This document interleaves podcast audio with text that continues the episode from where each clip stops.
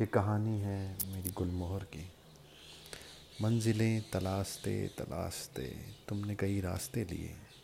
हर बार नया रास्ता, हर बार नया मोड़।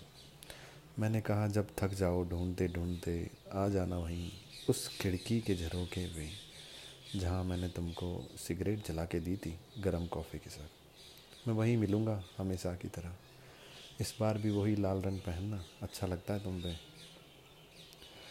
मिलने से पहले ही उसने कहा, बस एक बार मिलेंगे, फिर कभी नहीं।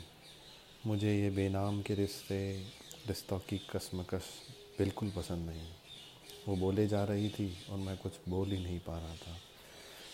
मैंने बस इतना कहा, अरे, मिलो तो पहले। तय हुआ वो रविवार का दिन। उसके शहर पहुँचने से पहले की रात बड़ी अजीब थी। करवटें, सिलवटें, अजीब सी कसमकस। इंतज़ार था तो बस उससे मुलाकात का, उस मुलाकात को उसने कैजुअल डेट नाम दिया था। लाल रंग का जैकेट पहन के मैं भी पहुँच गया उसके शहर। वो मेरे कार से बहुत दूर खड़ी थी, उसने भी लाल रंग ही पहना था। गुल मोहर सी वो लड़की। जैसे ही करीब आई, ऐसे लगा जैसे कोई ताज़ा गुलाब का फूल हो। धीमी धीमी इतर की खुशबू और वो लाल रंग का लिबास। वाह, उफ़। वो कहर, गुलमोहर सी लड़की।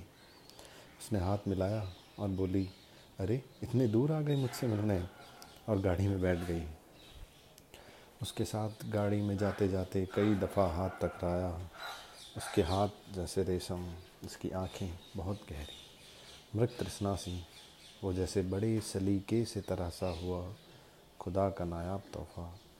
मैं चुपके से उसको देखता और नज़र घुमा लेता। लाल रंग में गुलमोहर सी वो लड़की। फिर हम शहर से दूर एक किले में रुक गए। बाहर दरवाजे के किनारे पर मैं उसके पास खड़ा था। और उसने सिगरेट का एक लंबा कश लिया। मैंने कॉफ़ी का मग उसको पकड़ाया। मुस्कुरा के बोली, अरे, मेरे लिए आज तक किसी ने कॉफ़ी नहीं बनाई।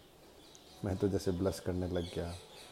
और वो गुलमोहर सी लड़की मुझे देख रही थी और मैं उसे मैं समंदर के बीच खामोश सा तक पे खड़ा था उस झरोके के पास, और वो किसी लहर की तरह सुकून दे जाती थी।